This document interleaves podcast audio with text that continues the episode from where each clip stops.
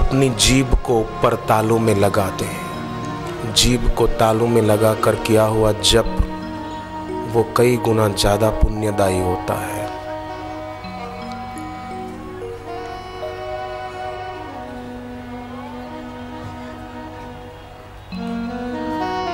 अपने दोनों हाथ की हथेली आँख की पलकों पर रखें पर दबाव न पड़े।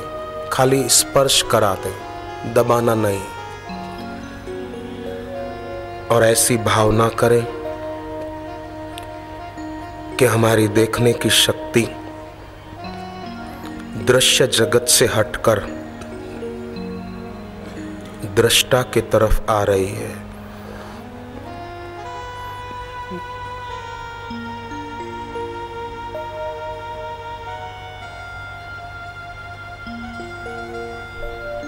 बाहर बहुत देखा, जिससे देखा जाता है।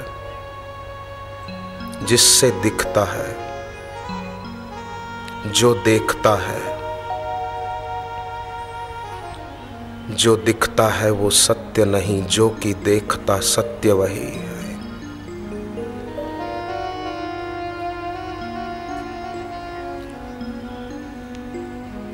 आँखों की पलकें बंद ही रखना, हाथ हटाना चाहें तो हटा सकते हैं। शांति हरिओम शांति।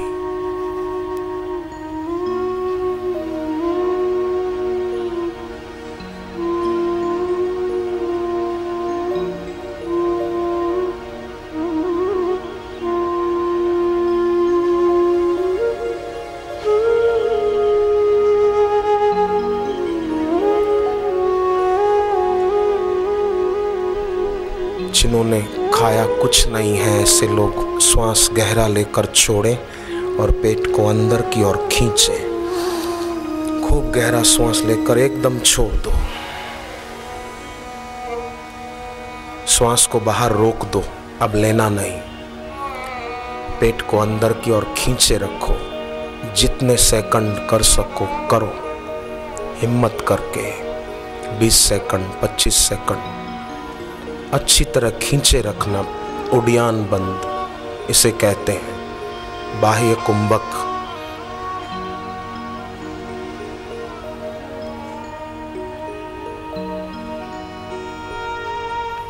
मन में ऐसी भावना करना श्वास रोककर कि अब हमारी शक्ति का अधोगमन नहीं, ऊर्ध्वगमन होगा।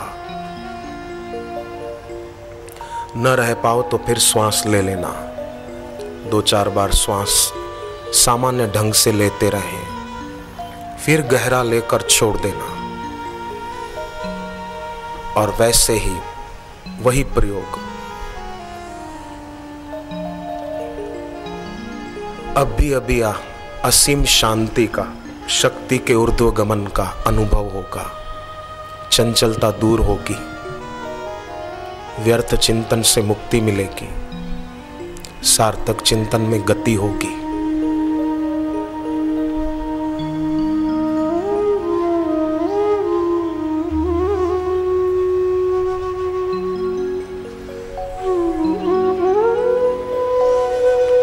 ऐसा रोज कम से कम पाँच बार करने वाला स्वप्न दोष प्रदर रोग से छूट जाता है।